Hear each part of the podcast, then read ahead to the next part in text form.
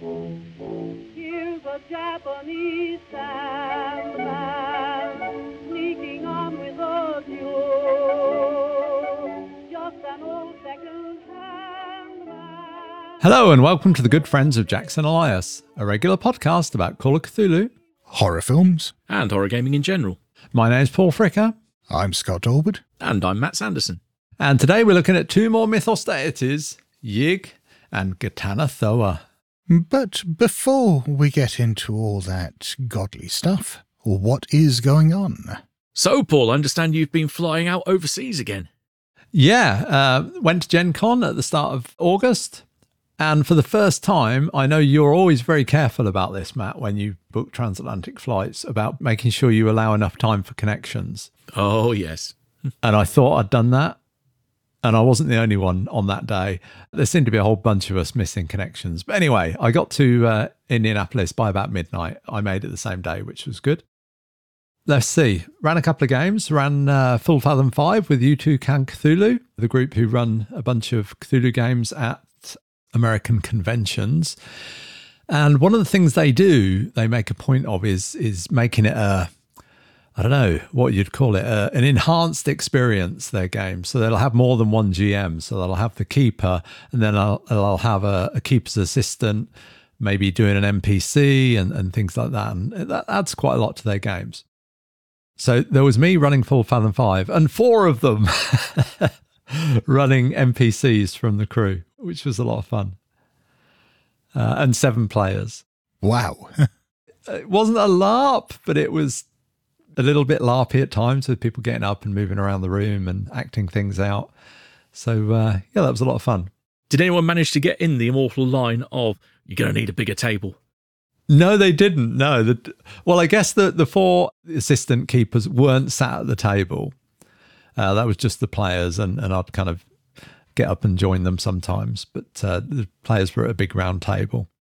And in fact, we had a, an adjoining room where we could split the party sometimes as well. So Chief Brody would be disappointed. And then on a much smaller scale, I ran a, a little game for just for a handful of friends back in the hotel room. Uh, one of the scenarios from Mansions of Madness 2, the upcoming collection. There was the uh, the new Pendragon box set was very popular, as was Rivers of London. That was those were two of the big new things, and a couple of new books for RuneQuest as well.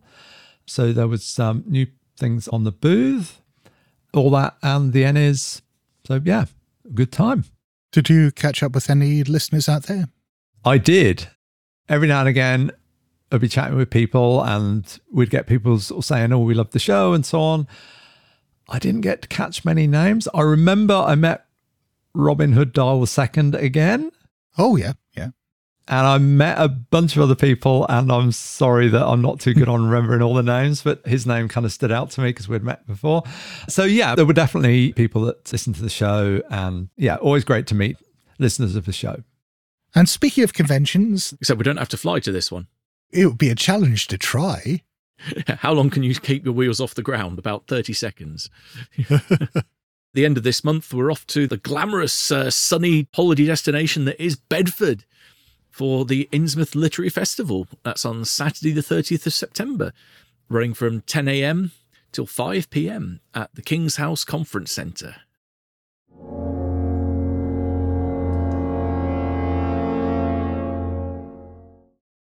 And now on to our main topic mythos deities, Yig and Ghatanothoa. We're once again turning our attention to the deities of the Cthulhu mythos. This time, we're discussing Yig and Gitana two very different gods who both originate in Lovecraft's collaborations. Yig first appeared in The Curse of Yig by H.P. Lovecraft and Zelia Bishop. It was published in the November 1929 edition of Weird Tales, but solely under Bishop's pen name of Zelia Brown Reed. I didn't realise this until I saw a scan of the issue and saw the byline on there. I'd always assumed that she was credited as Zelia Bishop because that's what she's hmm. credited as when the stories have been reprinted. But apparently her full name was Zelia Brown Reed Bishop, and yeah, I don't know uh, whether Bishop was her married name and maybe she wasn't married when this came out, or maybe she just left the Bishop off to use it as a pen name. If any of our listeners know, I'd love to find out. Lovecraft turned Bishop's rough notes into a story.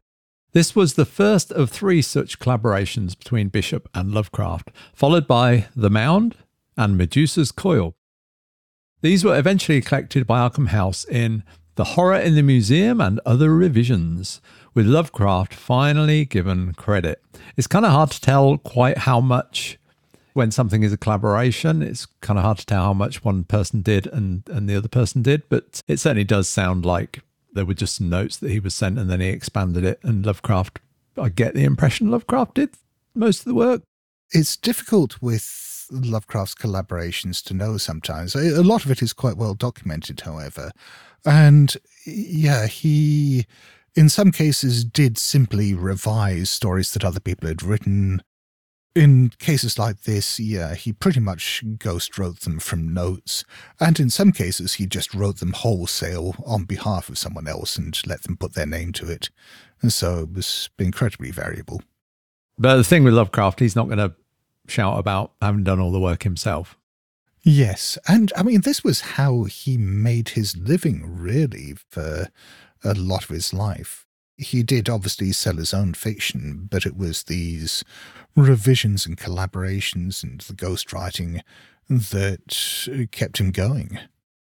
Oh, you say there's not too much of an, an easy way of telling how much work in these collaborations that Lovecraft actually did, but I'm pretty sure if you see the name August Derleth on it, you can tell that it's going to be the absolute minimum amount of Lovecraft, and the uh, the vast majority is going to be Derleth. The posthumous collaborations were just entries from Lovecraft's commonplace book, often a single sentence that Derleth then wrote up, so yeah. The Curse of Yig is set in Oklahoma. The main narrative takes place in 1899, but there's a framing sequence set in 1925, in which an ethnologist visits an asylum in Oklahoma to learn why Yig, the half human father of serpents, is a shunned and feared object in central Oklahoma. And I was quite taken with that description, or rather taken by that description, of him being half human. Because I don't think we mm. see this an awful lot in the mythos. Obviously, there's Wilbur Whateley, if we're thinking of demigods. But this description of Yig as being half human is intriguing. Yeah, it's quite an unusual thing. Certainly in the Call of Cthulhu rulebook, it describes him as a human figure with a snake like or serpent like head or regular head. Mm. The ethnologist is making a larger study of snake gods in the Americas. I had always felt, from well defined undertones of legend and archaeology, that great Quetzalcoatl, benign snake god of the Mexicans, had had an older and darker prototype. But everything was tantalizing and incomplete, for above the border, the cult of the snake was hedged about by fear and furtiveness. The doctor offers to show him what you might call a victim of Yig's curse, a physically living victim. The doctor explains that the thing doesn't seem to age or change much. In one of the rooms of the asylum, the ethnologist sees the victim. The moving object was almost of human size and entirely devoid of clothing. It was absolutely hairless, and its tawny looking back seemed subtly squamous in the dim, ghoulish light. Around the shoulders it was rather speckled and brownish, and the head was very curiously flat. As it looked up to hiss at me, I saw that the beady black little eyes were damnably anthropoid. As the ethnologist recovers from the shock, the doctor tells him a bit more.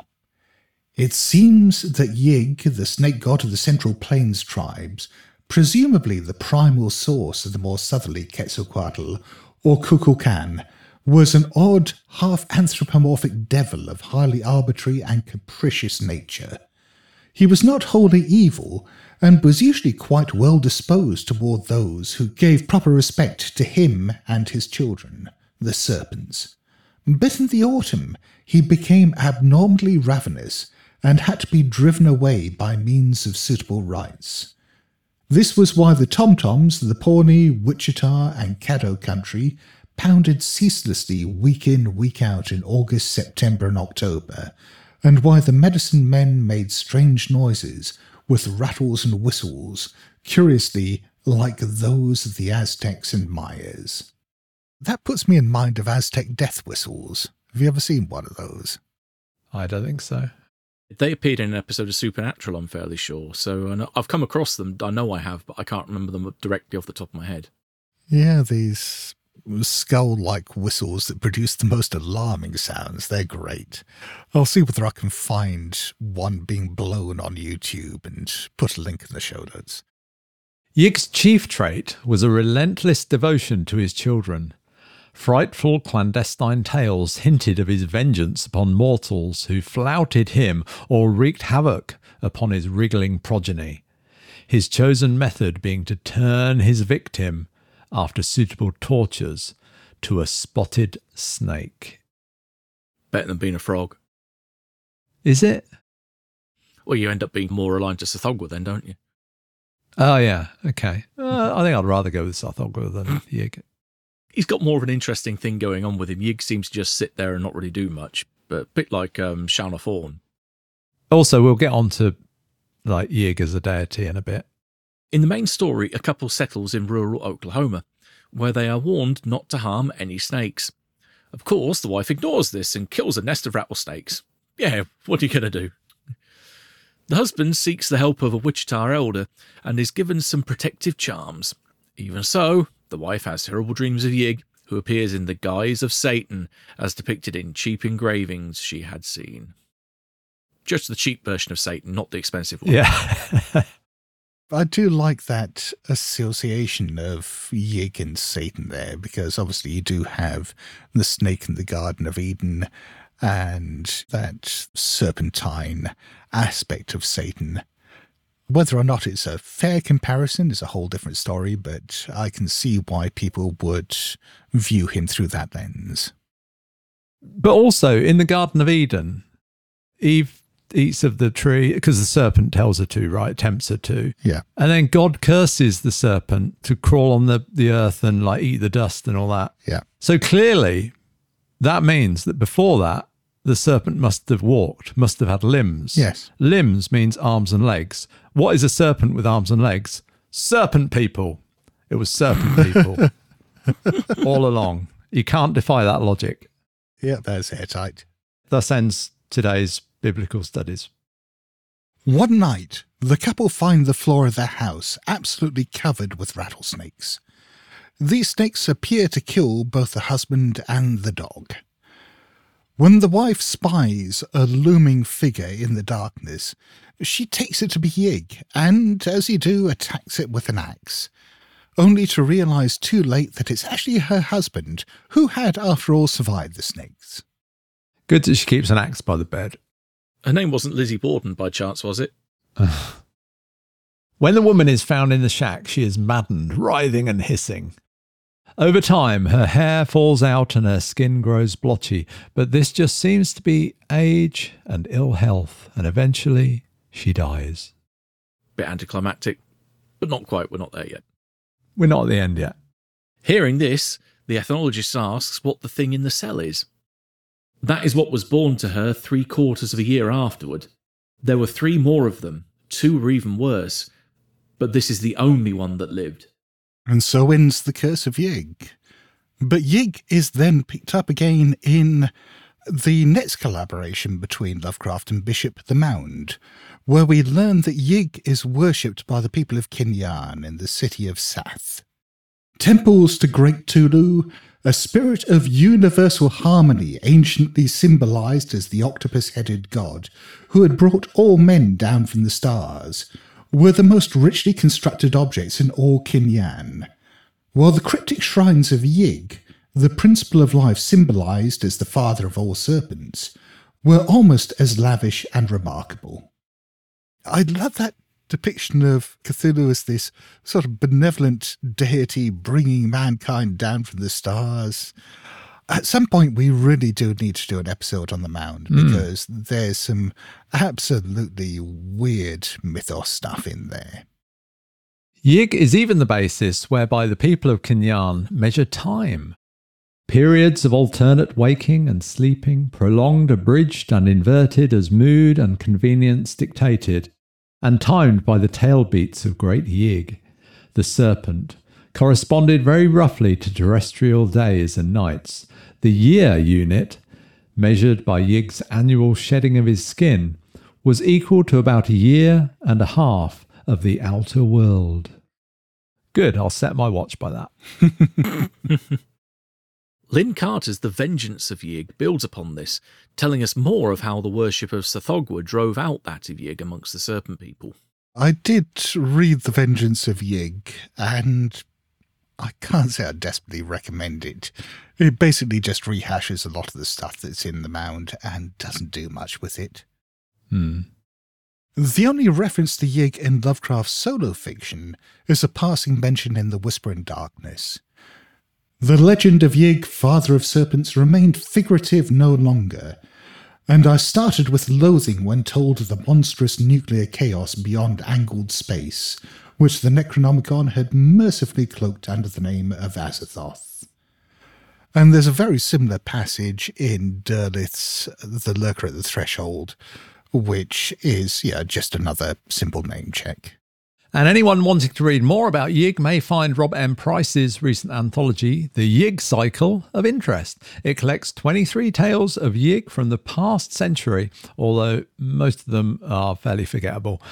And we get the image of a, a snake on a bicycle, which I like. I'm going to have to track that down. I wasn't aware that he was still doing any cycle books. Yeah, they're not being published by Chaosium. I can't remember who is publishing them. Yeah. This is a quick update, post recording from Scott from the future. The Yig Cycle is published by Ramble House, and Price has done a number of other books for them recently, including the Yog Sothoth Cycle. I didn't make much progress with the Cycle. I I read the first half dozen stories from it, and yeah, I couldn't really sustain interest. There may be some gems later on in the book, but it just felt like I was reading the same kind of stuff over and over again. In his introduction, Price argues that Lovecraft drew from Hebrew names for some of his creations, and that Yig is derived from, and I hope I'm going to get this right, Yigael, meaning El is redemption. By this measure, Yig signifies redemption, which Price connects to the use of serpents to represent immortality in various myth cycles. Ouroboros being uh, something that comes to mind there. Mm. The introduction elaborates on this at length, even linking Yig to the Book of Mormon. How you get the snake to connect to a musical, I don't know. he mentioned that in the Xothic cycle as well, um, in his introduction to the tale about Ghatanothoa. This introduction is a trip. I'm used to his introductions making some fairly wild connections to mythology and particularly to theology. But yeah, this one this one was exceptional. Let's just say that. The H.P. Lovecraft wiki notes that Walter C. DeBill Jr.'s A Movement in the Grass describes Yig as the father of Aig. that's A Y I apostrophe I G, and the mate of the outer god Yidhra. So let's take a look at how Yig is represented in Call of Cthulhu. He certainly features in some of the things that we've worked on Mm-hmm. in uh, Two Headed Serpent. I mean, the name, I don't think we have too many spoilers there. It's got serpent in the name of the book. Yeah. Bit of a giveaway. Though the version of Yig that turns up in the Two Headed Serpent is, because it's a pulp campaign, a much pulpier version than we might see in the fiction. It's not exactly canon, but then again, people have reinvented Lovecraft's deities in all sorts of strange ways over the years. And, you know, I don't know about you two, but I felt free to go to town with reinventing him in all sorts of weird ways. Yeah, yeah, totally. You made reference there to you'd rather be a, a snake than a than a frog, Matt. In that case, I would be able to say my dad's bigger than your dad because Yig, he's got like 28 hit points. He can do like 2d6 damage. I mean, what's that? the sound loss for seeing him is only 0 stroke 1d8. The worst you can take is 1d8. Mm. Ah, the Malleus updates that. Oh, does it? Right. What does that have? one, and then it's D8 plus two on a fail. Ah, that is a bit beefier. Yeah.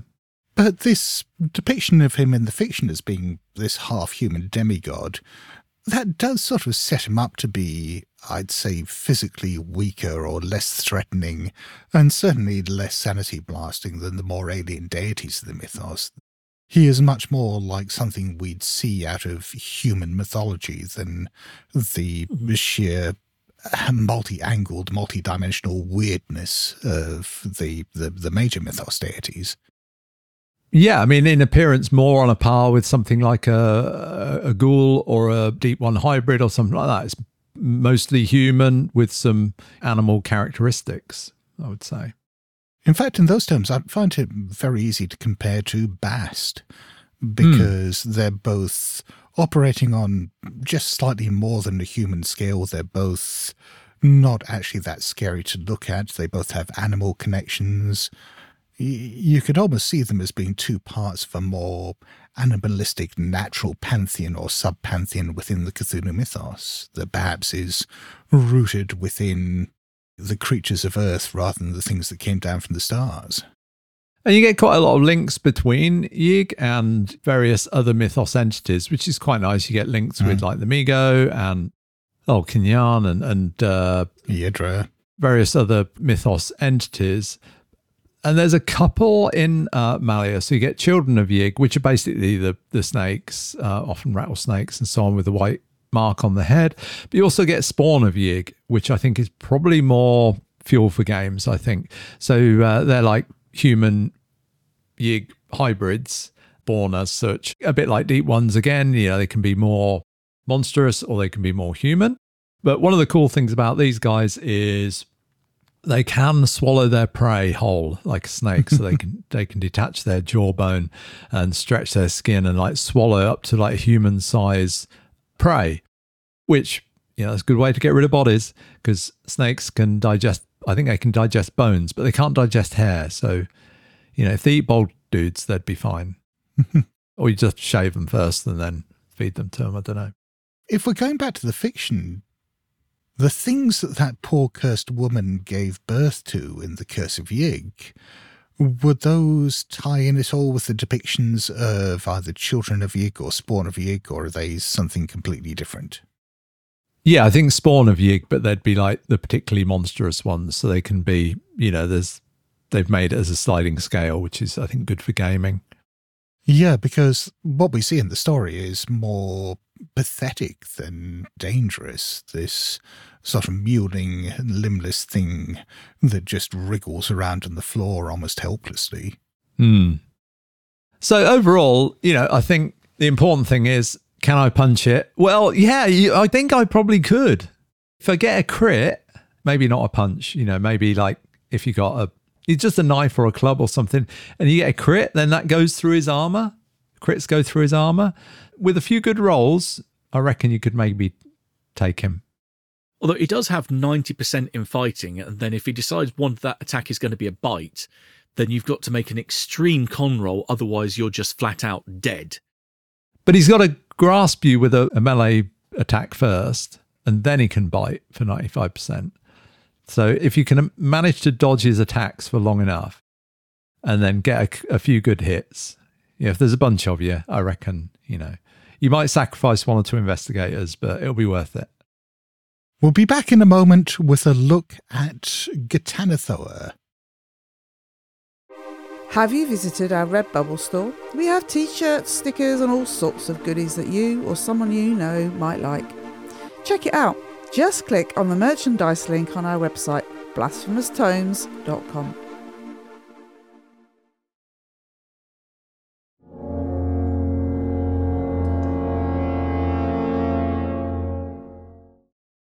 And let's move on to part two Ghatanothoa.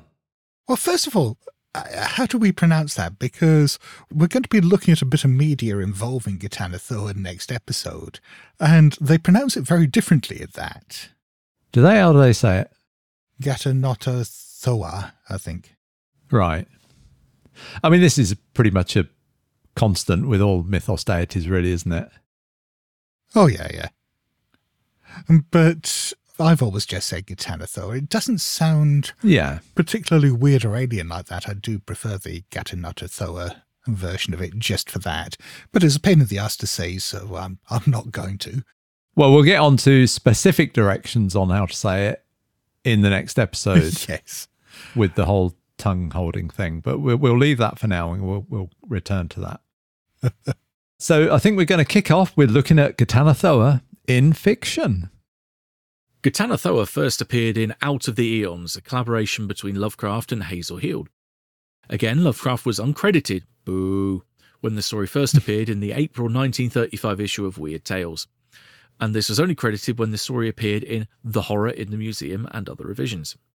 Out of the Eons takes place in the Cabot Museum in Boston, with a flashback to ancient Mu. The museum curator tells of a renewed interest in a strange mummy that had been recovered in 1878 when an island rose briefly above the surface of the Pacific, as seems to happen so often in Lovecraft stories. The mummy was that of a medium sized man of unknown race and was cast in a peculiar crouching posture.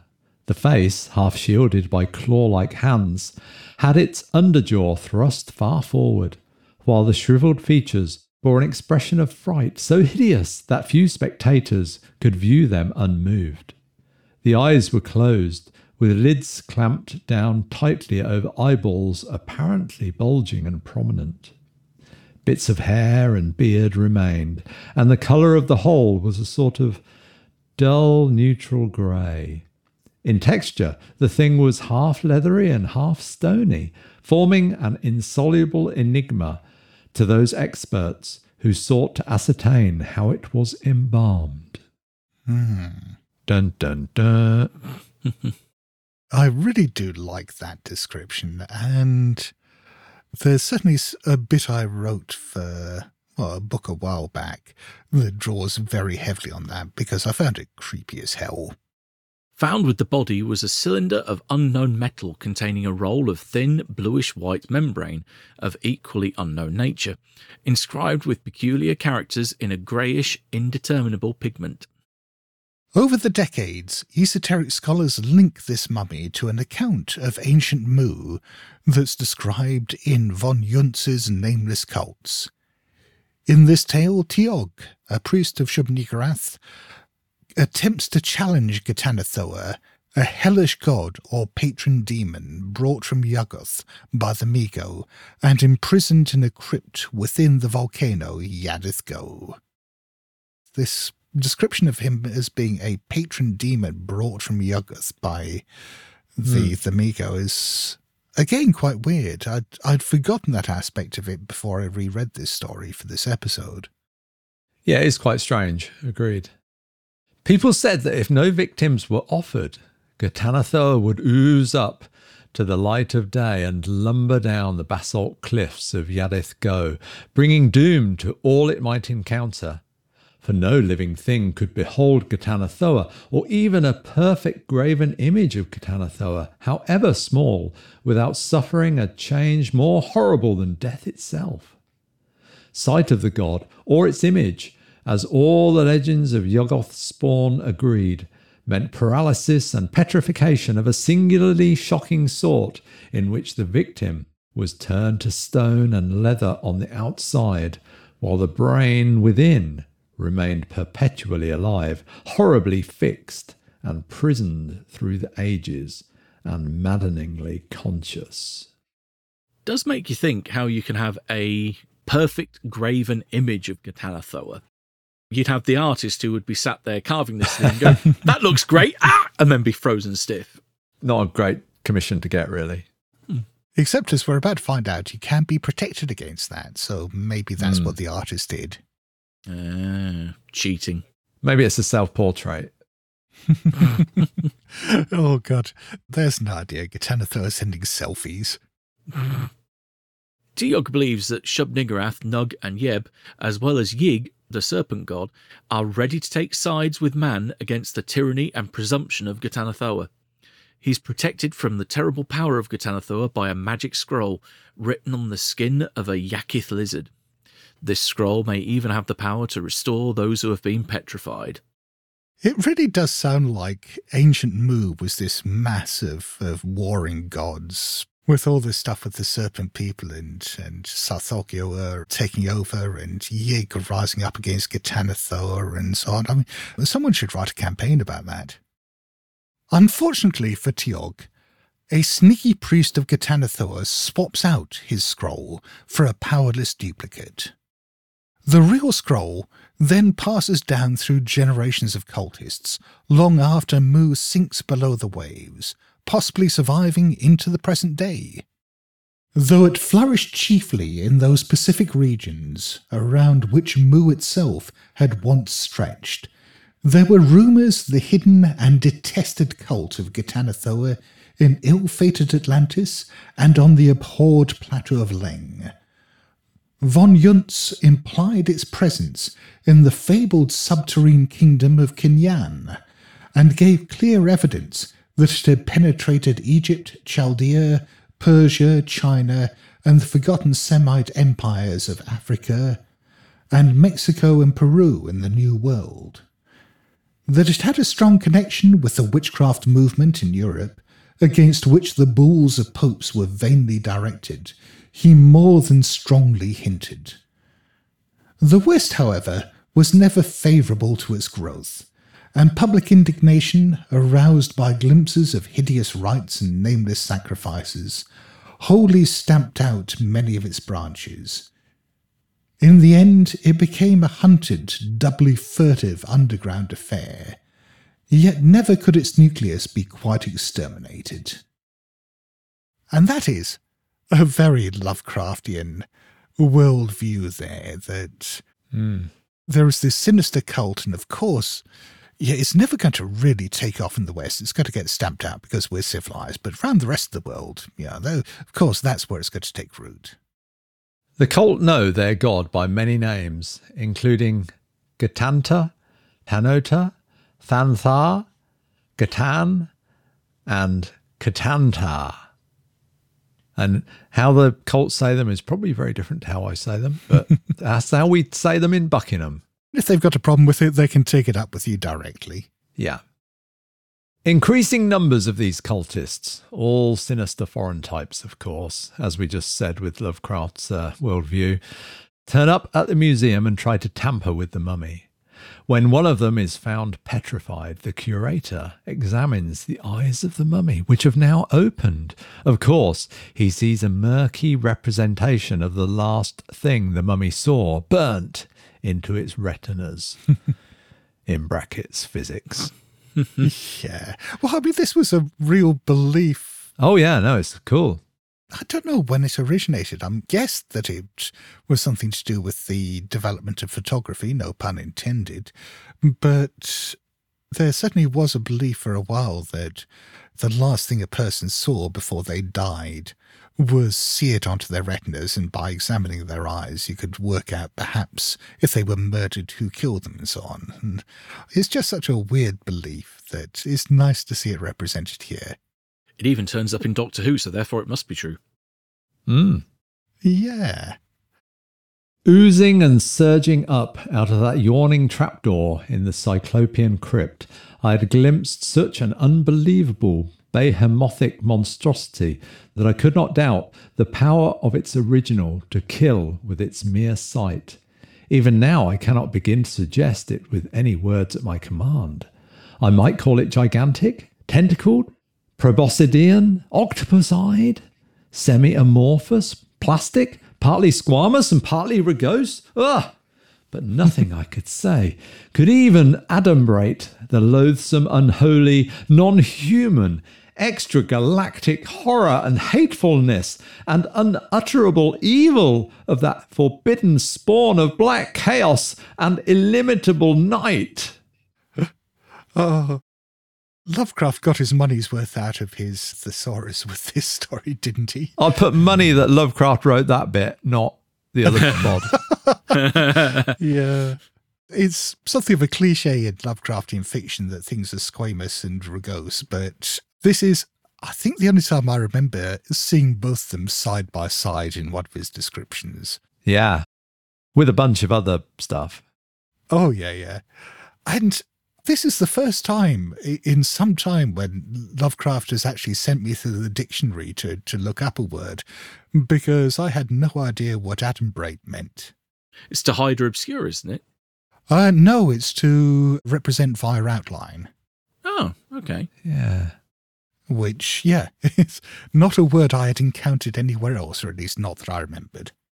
A subsequent autopsy proves the mummy has a pulsing, living brain. Da, da, da! Oh, and the cultists then murder everyone involved, so that as they often do. At least the cultists keep to a good repertoire there. Lovecraft only mentioned Ghatanothoa in this one story.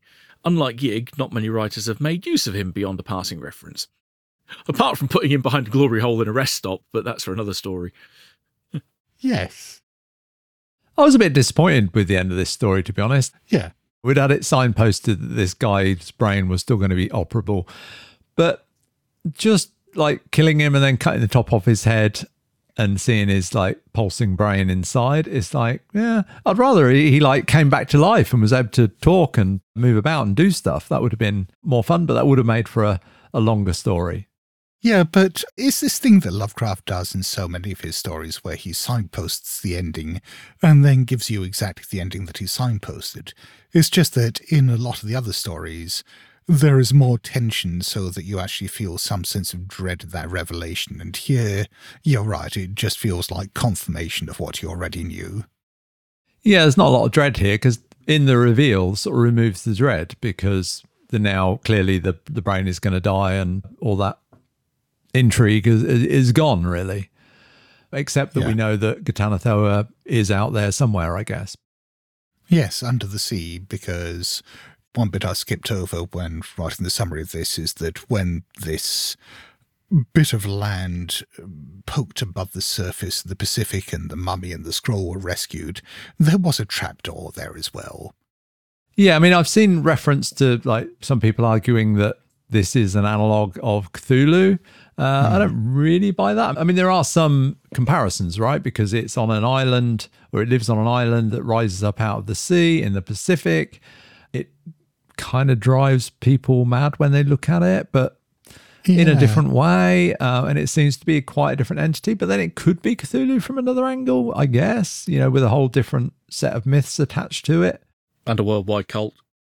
Yeah, exactly. Yeah, I mean the the cult is very similar. That it's all made up of sinister foreign types who murder to protect the cult's secrets, and the descriptions of the cult of Cthulhu in the Call of Cthulhu and the cult here are almost interchangeable. So, what do we see of Tanathoa in Call of Cthulhu? Not much. Well, yeah, I hope we don't actually see him. Chaosium weren't irresponsible enough to put an image of him in the book, were they? It's not a true likeness, so it's okay. It's only a, a partial likeness. I wonder how many artists they got through before they, they managed Hmm. to get a safe image in there. They had to imposing doing duck face, and at that point you find it wasn't sanity blasting. But yeah, he appears in at least one published scenario that I can think of, which is uh, admitted it's out of print now. It's um, No Man's Land, Oh, right. Yes. which is the one set during the First World War. Yeah. Which I've only I've only played the first two thirds of. We never got round to playing the last bit of it. And there is another scenario that he appears in, but I mean, that's a spoiler. Yes. You mentioned Duckface there, Matt. There is a couple of references to him waddling Yes. in the story, which kind of amused me that Lovecraft used the term waddle, for this massive uh, sort of deity. it's how all the best cultists move. So the curse of Ghatanothoa in the Call of Cthulhu rules, you've got the, the sanity loss from seeing the god, but you've also got the curse of Ghatanothoa. So anyone in visual proximity to a perfect image of Ghatanothoa receives this curse.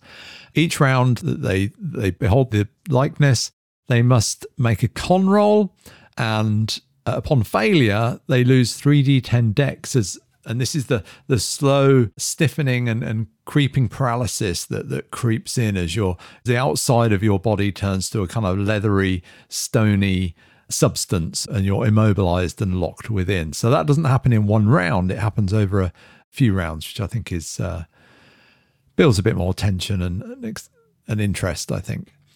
Otherwise kind of as described in the story. But Paul, can you punch it?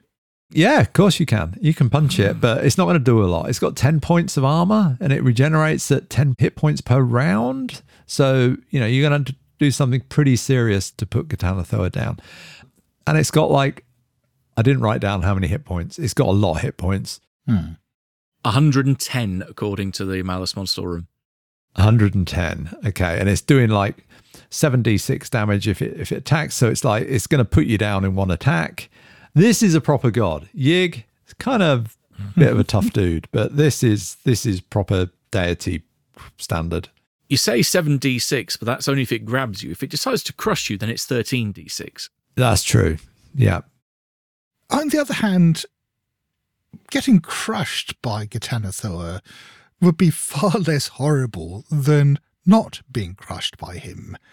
Because if you're in proximity to him, you know, if you're close enough that he could potentially do something like that, it's far, far worse if your character survives the encounter. This is maybe why the grab maneuver has an 80% skill and the crush attack only has 50%. So it is more likely to try and grab you and then go, hello, and go peekaboo for a kind of good view of itself without doing duck face that inflicts the whole D10, D100 sound loss horror. I think it'd be uh, it would turn you to like the Medusa effect. It would just turn you to kind of stone, leathery stone on the outside, and then it's a luck roll to see if it. You know, if you pass the luck roll, it rolls over you and pops you. and if you fail the luck roll, you're just stood there, just looking out forever, trapped. But of course, there is that scroll that we see mentioned in the story that could potentially revive you afterwards. Hmm. And I did wonder what you could do with that because I think Ghatanothoa as a deity is a comparatively difficult one to use directly in a scenario. Because, I mean, for a start, he's trapped in a volcano in Mu. I mean, you could do stuff with images of him and so on, but he's a difficult deity to bring into general play. But that scroll, I could imagine doing a pulp game where, for example, you've got these cultists who've come in to try to resurrect T'yog or someone like T'yog, using the scroll and free him from his, his petrification for whatever reason. But perhaps they've got a, a faulty duplicate of the scroll, or perhaps the scroll's been damaged, or it doesn't even work quite the way they thought. And as well as liberating, or at least unpetrifying, the mummy, maybe in the museum there are other mummies that start to come to life at the same time. And, uh, I mean, hell, if there are taxidermied animals and stuff like that, maybe, maybe shit gets weird. Yeah, I think there's definitely more mileage in the the T'yog type character, you know, mummies that are sort of can be revived, and that's maybe the stuff you can learn from them because they're not necessarily evil cultists. You know, they could be somebody who's gone to try and defeat Ghatanothoa, or you know, it could be an ally even that you revive, and they're going to have knowledge from um, out of the eons, quite literally. Title drop, everyone drink. Thank you. Thank you. Thank you. You're listening to The Good Friends of Jackson Elias. You can find show notes for this episode at blasphemoustomes.com, where you'll also find all our social media links. We have t shirts and other merchandising available at our Redbubble store. If you're enjoying this show, please consider backing us at patreon.com forward slash good friends of Jackson Elias. Thank you for listening. Well, it is that time once again when we would like to say thank you to people, possibly in strangely hissing voices. Uh, We'd like to thank, first of all, everyone who has ever listened to the podcast. We'd like to thank you for listening to this episode, and we have a number of new backers to thank by name. Thanks very much to James Retty. And thank you much to Stan Furch. And thank you very much to Andrew Buchanan. And thank you to Cephlo. And thank you much to Emma Catherine. And thank you very much to the singular Ketus. And thanks to Jeff Gilbert. And thank you very much to William Deakin. And thank you very much to Jan Wouters Schlauvleger. If we have completely mangled any of your names, please do let us know, and we shall make amends. And if you enjoyed this episode, we would entreat you to share it on social media and tell your friends about it. Or create a graven image of the podcast that can perhaps have the same hideous effect upon people who spy at us as those who listen. Well, I think that wraps it up for today. You've been listening to the good friends of Jackson Elias. Until next time, it's a goodbye from me. And cheerio from me. And a farewell from me. Hello?